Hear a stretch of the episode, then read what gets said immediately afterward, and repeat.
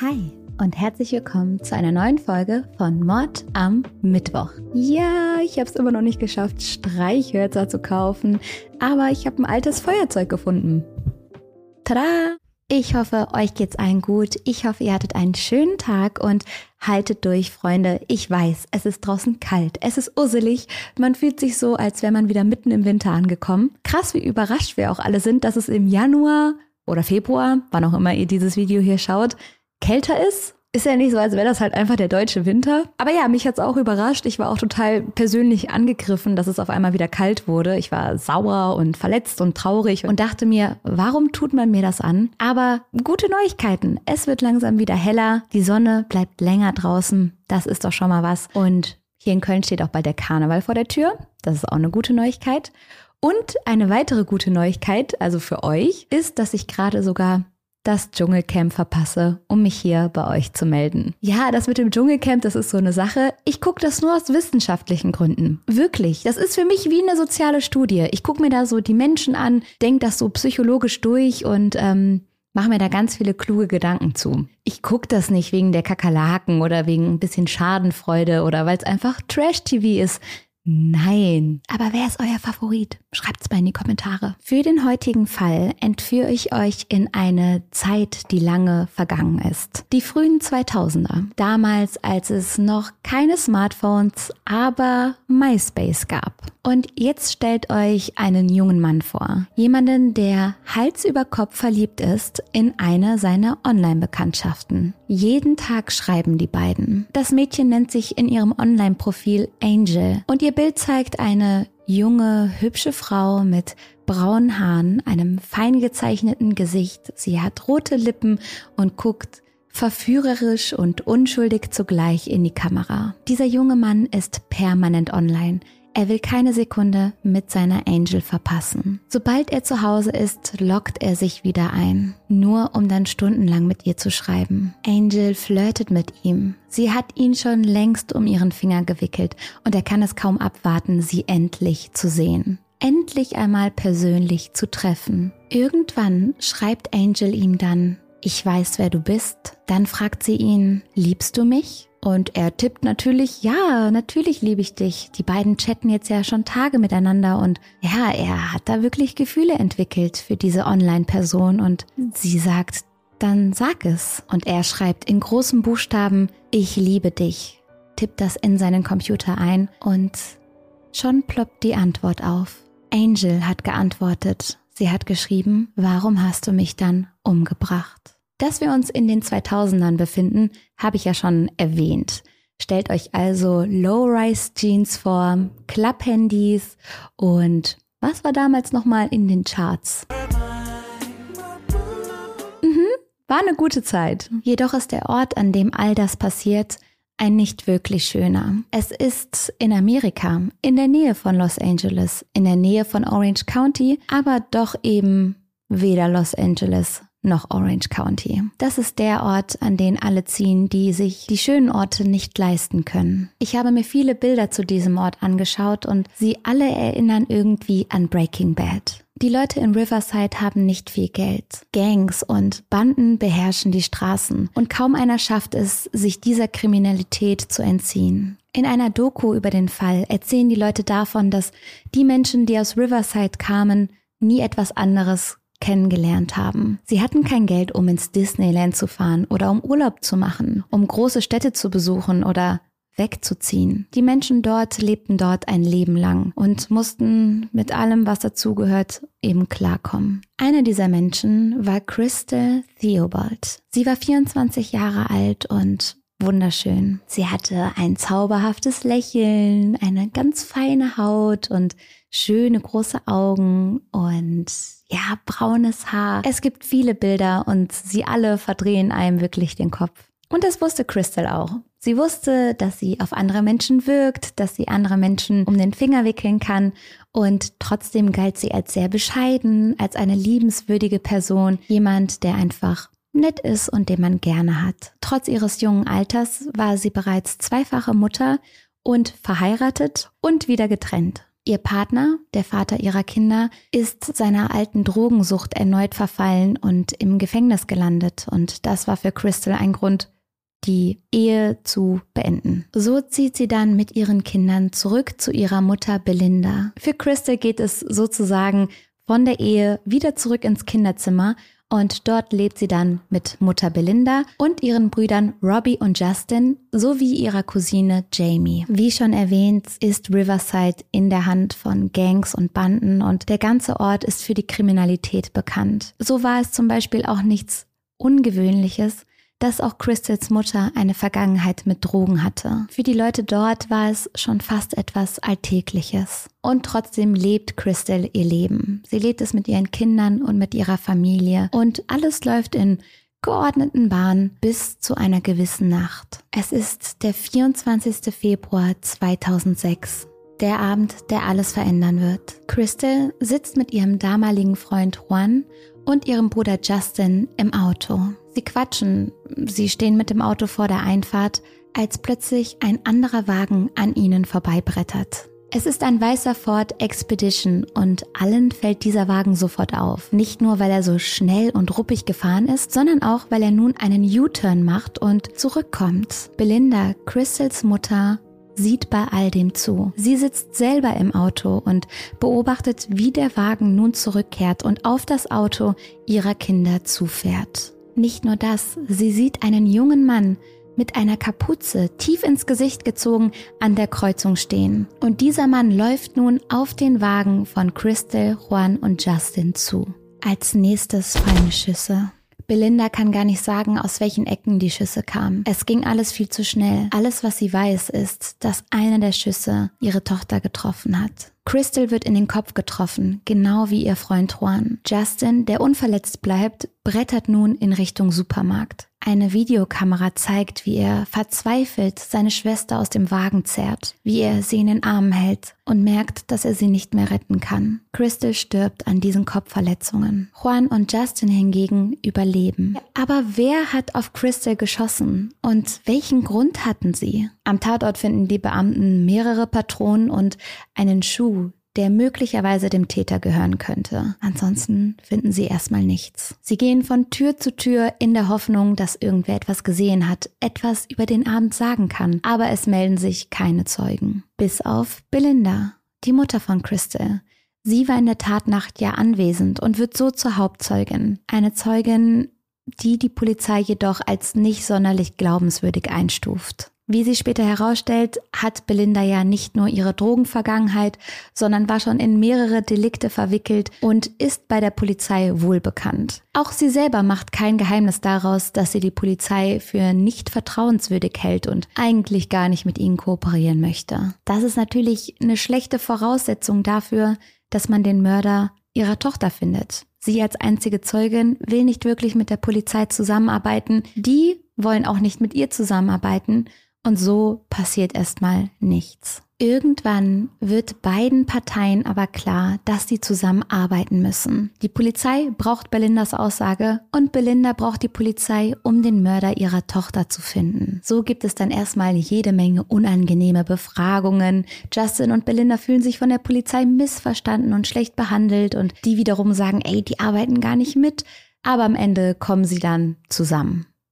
Mürrisch und widerwillig aber sie finden zusammen. Und so beschreibt Belinda der Polizei nun den Mann, den sie für den Mörder ihrer Tochter hält. Einen jungen Mann, einen Mann mit Babyface, wie sie sagt, der viel zu kindlich dafür aussieht, um eine Waffe bei sich zu tragen. Und sowohl Belinda als auch die Polizei haben sofort einen Verdacht. Die 5150 Gang. Und das ist echt so, wie man das aus Breaking Bad kennt. Denn die Gangs teilen sich ihre Reviere und ihre Gebiete untereinander auf. Und solange sich jeder an diese Grenzen hält, bleiben sie friedlich. Sollte sich aber jemand trauen, in das Gebiet einer fremden Gang einzutreten, da einen Fuß in die Straße zu setzen, dann beginnt ein Gangkampf und ähm, ja, die Folgen sind meist tödlich. Ich gehe übrigens nicht davon aus, dass irgendein Gangmitglied der 5150 gerade in Riverside sitzt und Mord am Mittwoch schaut, aber falls es so sein sollte, dann bitte sucht mich nicht heim, ich mache ja auch noch meinen Job. Ich habe wirklich kurz überlegt, ob das so clever ist, über eine Gang zu sprechen. Aber ja, falls noch mal zehn Tage lang kein Video kommen sollte, dann wisst ihr Bescheid. Dann haben sie mich geholt. Lucia. Da macht man keine Witze drüber. Toi, toi, toi. Auf jeden Fall haben alle diese Gang sehr, sehr schnell im Verdacht, weil das eben die Gang in diesem Bereich, in dieser Gegend ist. Die einzige Frage ist, was zur Hölle hat Crystal mit einer Gang zu tun? Crystal war lieb, sie war unauffällig, sie war ruhig, sie war diejenige, die sich den Frieden in der Familie gewünscht hat, diejenige, die ihrer Mutter immer gesagt hat, bitte Mama, hör mit den Drogen auf, diejenige, die ihren Brüdern gesagt hat, hört auf zu streiten. Crystal war nicht dafür bekannt, dass sie Drogen vertickte oder mit Gangs nachts umherstreifte. Und diese 5-1-5-0 Gang wird als besonders gefährlich und aggressiv angesehen. Am Anfang galt sie als harmlos. Gut, die Jungs der Gang waren hier und da in ein paar kleinere Delikte verwickelt. Es gab hin und wieder mal Stress mit der Polizei, aber richtig gefährlich waren sie nicht. Zum größten Teil bestand die Gang damals aus Minderjährigen, die miteinander verwandt, verschwägert oder verbrüdert waren. Mit der Zeit wurden diese Jungs aber Männer und die waren dann auf einmal richtig gefährlich. Erwachsen, aggressiv und zu allem bereit. Sie waren aktiv in den Drogenhandel in der Gegend verwickelt, sie waren zu Gewalttaten bereit und man sagt ihnen auch mindestens drei Morde nach. Die Gang selber sah sich als Familie, so nannten sie sich. Wir sind doch eine Familie, wir müssen zusammenhalten. Und seine Brüder verrät man nicht. Was bedeutet, wer einmal in der Gang war, kam nicht mehr heraus. So sagt ein ehemaliges Gangmitglied 5150 das bin ich, das sind meine Cousins und meine Cousinen, meine Familie, unsere Freunde. Wir unterstützen uns gegenseitig. Das ist das Hauptmotiv dahinter. Manuel Lemos, der auch ein Mitglied der Gang war und später noch wichtig wird, sagt, ich war drin, also in der Gang. Ich wollte mich sicher fühlen. Ich wusste, niemand würde jetzt noch auf mich losgehen, denn ich war bei denjenigen, die auf die Leute losgingen. Und irgendwo kann man das ja verstehen. Es war eine gefährliche Gegend, eine Gegend, die nicht schön war. Kinder haben da nicht auf der Straße gespielt. Es gab dort keine Cafés, keine Freizeitzentren. Stattdessen gab's Drogen und Gewalt. Die Gang war dafür bekannt, Kinder abzufangen, mit Jungs auf dem Schulhof zu sprechen, sie in die Gang mit reinzuziehen. Und dass diese Jungs sich beschützt fühlen wollten, dass sie Teil etwas sein wollten, das kann man ja irgendwo verstehen. Und waren sie einmal drin, mit elf, zwölf Jahren, kamen sie auch später, als sie dann erwachsen waren, nicht mehr heraus. Selbst wenn sie sagten, ich möchte jetzt wegziehen, ich möchte mein Leben beginnen, ich möchte was anderes sehen als Riverside, mich verlieben, dann durften sie das nicht. Du bist 5150 bis zum Ende deiner Tage.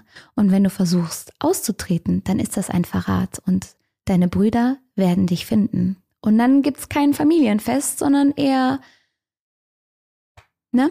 Natürlich gab es immer wieder Stress zwischen den verschiedenen Gangs, denn auch wenn die Gebiete ja klar aufgeteilt waren, hielt sich niemand so richtig daran. Hier und da mal ein bisschen provozieren, sich doch mal in einer fremden Straße, in einem verbotenen Gebiet blicken lassen, um die anderen Gangs etwas aufzuwühlen. Das stand an der Tagesordnung. Und das Ganze artete immer wieder in Katz- und Maus-Spielen aus. Die eine Gang jagte die andere. Mit Autos fuhren sie sich hinterher, verprügelten sich an Straßenecken und fingen einander an der Haustür ab. Und genau deswegen dachte Belinda sofort an die 5150 Gang, als die Polizei nach dem möglichen Täter fragte. Das Auto, welches da so seltsam gefahren ist, war auf der Suche nach einer fremden Gang. Sie wollten andere Gangmitglieder warnen verletzen oder sogar töten. Dass Crystal an diesem Abend starb, war höchstwahrscheinlich eine Verwechslung. Schlimmer noch, sie hatte sogar etwas mit ihrem Bruder zu tun. Crystals anderer Bruder, Robbie, saß an diesem Abend ebenfalls in seinem Auto. Als er plötzlich in seinem Rückspiegel den weißen Ford Expedition sieht, er ahnt sofort Böses. Das Auto fährt zu langsam, es kriecht heran und er fühlt sich sofort bedroht. Robbie sagt, ich wusste nicht, was los war, aber ich hatte ein komisches Gefühl. Ich kenne diese Leute nicht. Ich habe diese Art Probleme nicht in meinem Leben nötig. Und so entschließt sich Robbie dazu, den Gang einzulegen und abzuhauen. Sie haben sofort angefangen, mich zu verfolgen. Nach einer Weile schafft er es dann, sie abzuhängen. Der Verdacht liegt nahe, dass die Gang nach Robbie gesucht hat. Er war auch kein unbeschriebenes Blatt. Hier und da immer mal wieder in Drogendelikte verwickelt, Stress mit der Polizei, Stress mit Gangs. Es kann sehr gut sein, dass die Gang zurückgekommen ist, um sich an Robbie zu rächen. Stattdessen aber Crystal, Justin und Juan im Auto vorgefunden haben, wie sie vor der Einfahrt parkten. Sie hatten es nicht auf Crystal abgesehen. Sie wollten sie eigentlich nicht töten. Es war aber dunkel und so fielen die Schüsse auf die falsche Person. Starb Crystal für ihren Bruder? Belinda konnte seitdem nicht mehr schlafen. Nacht für Nacht wälzte sie sich hin und her. Sie belastete ein schlechtes Gewissen. Nicht nur, dass sie ihre Tochter nicht retten konnte, dass sie dabei zusehen musste, wie sie starb. Belinda, die ja schon lange ein Drogenproblem hatte, war auch an diesem Tag auf Droge gewesen. Belinda sagt, ich habe Crystal versprochen, dass ich ihren Mörder finden werde. Das war das Letzte, was ich im Krankenhaus zu ihr gesagt habe. Das waren meine letzten Worte an sie. Ich liebe dich und wenn es das Letzte ist, was ich tue, ich werde ihn finden und ich werde ihn dafür bezahlen lassen, was er dir angetan hat. Denn alles, was Crystal jemals wollte, war, dass ihre Brüder sich aus der Kriminalität zurückziehen und ihre Mutter endlich nüchtern wird. Und an diesem Abend haben beide Faktoren vielleicht am Ende sogar zu Crystals Tod geführt. Auch Crystals Cousine Jamie leidet sehr unter dem Tod ihrer Cousine. Die beiden waren sich sehr nah und für Jamie war Crystal so etwas wie eine Heldin, ein Idol. Das ist so unfair. Sie war so unschuldig. Das alles hat mich und meine Familie zerstört. Crystal, ich hoffe, es geht dir gut. Ich liebe dich mehr als mein eigenes Leben. Auch Belinda trauert immer weiter. Sie war mein ganzer Stolz. Ich wollte unbedingt eine Tochter haben.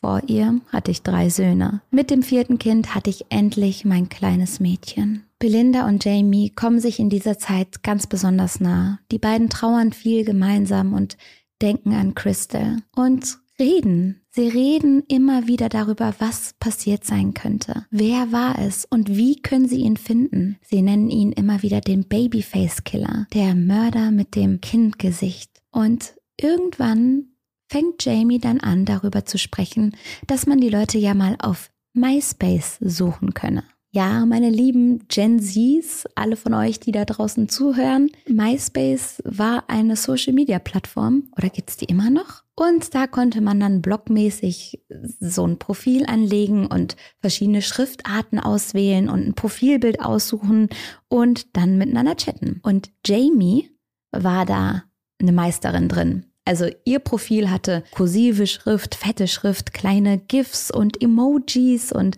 ja, alles farbig unterlegt und Sie hat MySpace auf jeden Fall studiert. Belinda hingegen hatte keine Ahnung von der Technikwelt und bekam von Jamie nun eine Einführung. Jamie erklärte ihr alles, wie man jemanden anschreibt, wie man ein Profil sucht, wie man ein Profil öffnet, wie man Freundeslisten durchgeht und genau das machten die beiden nun die nächsten Wochen lang. Jamie erstellt zunächst einen Fake-Account. Dieser Account trägt den Namen Rebecca. Dann gibt es so ein kleines Profilbild, das sucht sie aus dem Internet. Sie sucht sich da eine attraktive Frau aus und schreibt ein verruchtes Profil zusammen. Also Rebecca ist ein Partygirl, welches gerne ausgeht und Gras raucht und Bier trinkt. Rar. Und äh, ja, gerne Jungs kennenlernt. Und mit diesem Profil versendet Jamie dann in alle Richtungen Freundschaftsanfragen vor allem in Richtung 5150 Gang. Und ziemlich schnell sieht das Profil wirklich so aus, als würde sie dazugehören. Die Freundschaftsliste ist voll mit irgendwelchen zwielichtigen Typen und sie passt in das Bild einer Gangsterbraut. Dann fängt Jamie damit an, mit diesem Rebecca-Profil die ganzen Gangmitglieder anzuschreiben, hier und da zu flirten und zu chatten. Belinda und Jamie verfolgen nämlich ein Ziel.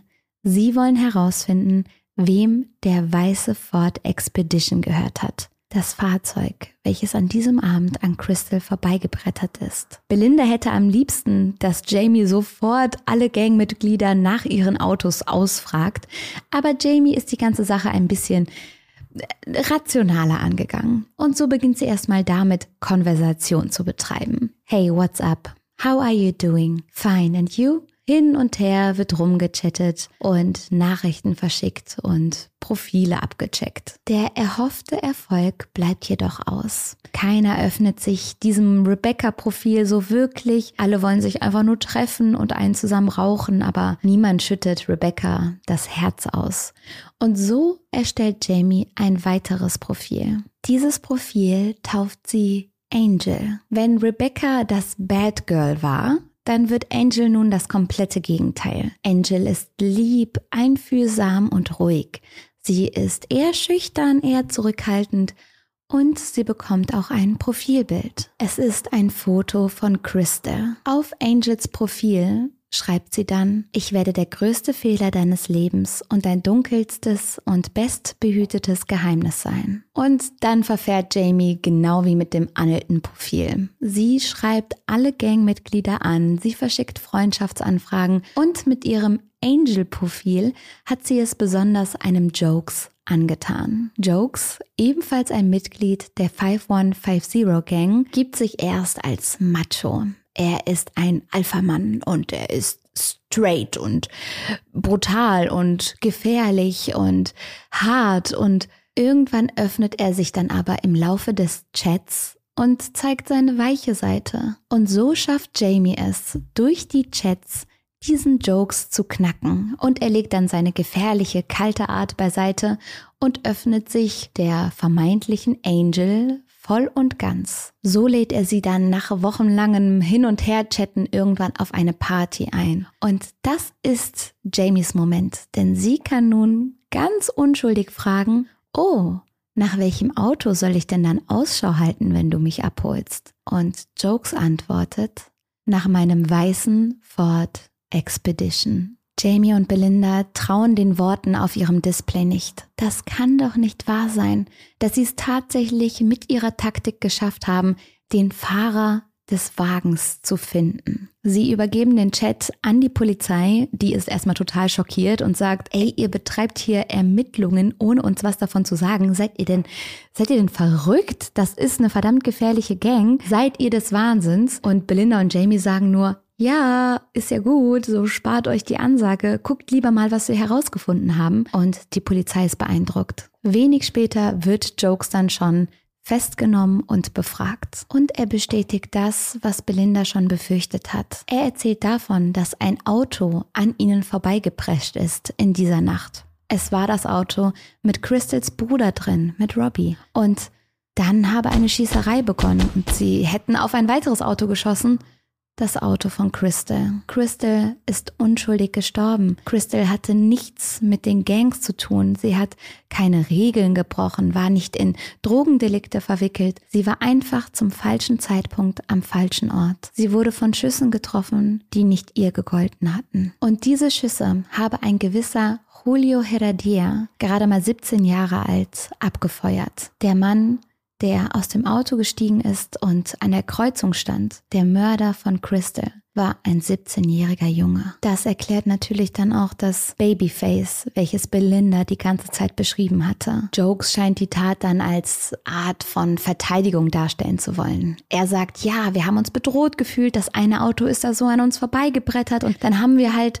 äh, zurückgefeuert und ja, blöd gelaufen, so mäßig. Für die Polizei ist jetzt also klar, dass sie nach Julio suchen. Doch der scheint wie vom Erdboden verschluckt zu sein. Jokes wird erstmal wieder freigelassen. Es ist sehr gefährlich, ihn festzuhalten, weil das gilt in der Gang natürlich sofort als Verrat und somit wäre sein Leben gefährdet und vor allem würden sie nichts weiter über die Gang herausbekommen. Und deswegen, um diese Kooperation mit Jokes aufrechtzuerhalten, müssen sie ihn erstmal wieder gehen lassen. In der Hoffnung, dann den Schützen nämlich Julio zu finden. Eigentlich sind das ja gute Neuigkeiten, Fortschritte im Fall. Der mögliche Täter ist endlich auf dem Radar der Polizei. Und Belinda und Jamie waren diejenigen, die das alles ans Licht geführt hatten. Doch Belinda kann sich darüber nicht freuen. Sie ist schwer depressiv, traurig und kann nicht schlafen. Sie verspürt eine unfassbare Rachsucht. Sie möchte die Täter endlich hinter Gittern sehen. Sie kann nicht verstehen, warum Jokes freigelassen wurde. Er fuhr doch den Wagen, aus dem der Mörder ihrer Tochter ausstieg. Wie kann er nun ein freier Mann sein? Diese Gedanken halten Belinda nachts wach und sie entschließt sich irgendwann dazu, sich selbst zu rächen. So fährt sie zum Beispiel an den Gärten der Gangmitglieder vorbei und wirft Voodoo-Puppen aus ihrem Autofenster in die Vorgärten. Doch das alleine reicht ihr nicht. So sitzt Belinda eines Abends wieder am Laptop. Sie starrt auf das Profil von Angel, das Profilbild von ihrer Tochter, von Crystal, und auf einmal kommt ihr eine Idee. Jokes weiß ja immer noch nicht, was er getan hat. Er weiß immer noch nicht, dass er in den Mord an Crystal verwickelt war. Er weiß nicht, wer sich wirklich hinter Angels Profilbild versteckt. Und so plant Belinda zunächst eine Party im Namen von Angel. Sie lädt alle Leute ein, alle auf MySpace, verschickt hier und dort in alle Richtungen Einladungen und sagt, es würde Drinks geben und Stripperinnen und es wäre die Party des Jahrhunderts und sie bekommt auch ein paar Zusagen. Belindas Plan ist es, am Treffpunkt dieser Party auf die Gangmember zu warten und sie dann nacheinander zu erschießen. Glücklicherweise bekommen ihre Söhne irgendwann Wind von Belindas Vorhaben und können sie davon abhalten. Und so sitzt sie dann am Tag der geplanten Party wieder am Laptop und starrt auf Angels Profil. Und dann sieht sie, dass Jokes online ist. Sie kann nicht anders. Sie tippt, ich weiß, wer du bist und fragt dann, liebst du mich? Und als Jokes antwortet, dass er es tut, sagt sie, dann sag es. Jokes schreibt, ich liebe dich. Und Belinda schreibt dann, warum hast du mich dann umgebracht? Ich bin Crystal Theobald. Ich bin das Mädchen, das du umgebracht hast. Und dann geht Jokes offline und verlässt MySpace. Ich finde das gut, dass Belinda das so gemacht hat. Ich kann verstehen, dass sie sich rächen will und diese Art von Rache, die ging tief. Also wirklich, stellt euch vor, ihr chattet seit Wochen mit einem Typen und seid Hals über Kopf verliebt und auf einmal so eine Nachricht und das ohne dabei jemandem körperlich weh zu tun und selbst im Gefängnis zu landen. Das war wirklich die bessere Alternative, als diese Party zu schmeißen, Belinda. Hast du gut gemacht. Und die Polizei macht's auch gut, denn die arbeiten im Hintergrund gerade die ganze Zeit weiter und konnten auf diesem Wege die anderen Insassen des Wagens herausfinden. Ein paar zumindestens. Darunter sind die Brüder Manuel und William Lemus. Einer der beiden fängt dann an zu reden. Er sagt, die Regeln sind deutlich. Du darfst nichts sagen. Wenn du redest, wirst du erledigt. Was die Lemos-Brüder aber bestätigen, ist, dass Julio der Täter war. Er war derjenige, der an diesem Abend geschossen hat. Und das ist so krass, denn die Lemos-Brüder haben ja kaum etwas gesagt. Alles, was sie getan haben, waren, die Aussagen von Jokes zu bestätigen, die sowieso schon getätigt wurden.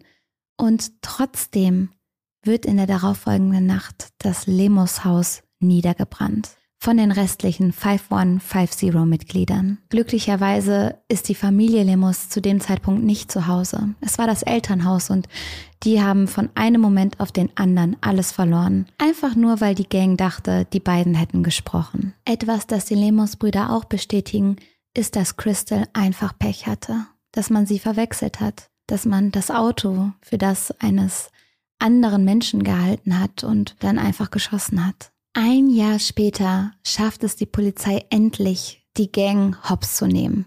Es findet eine große Razzia statt und damit werden dann endlich die restlichen Beteiligten von der Schießerei festgenommen. Eine Person findet man erst zehn Jahre später.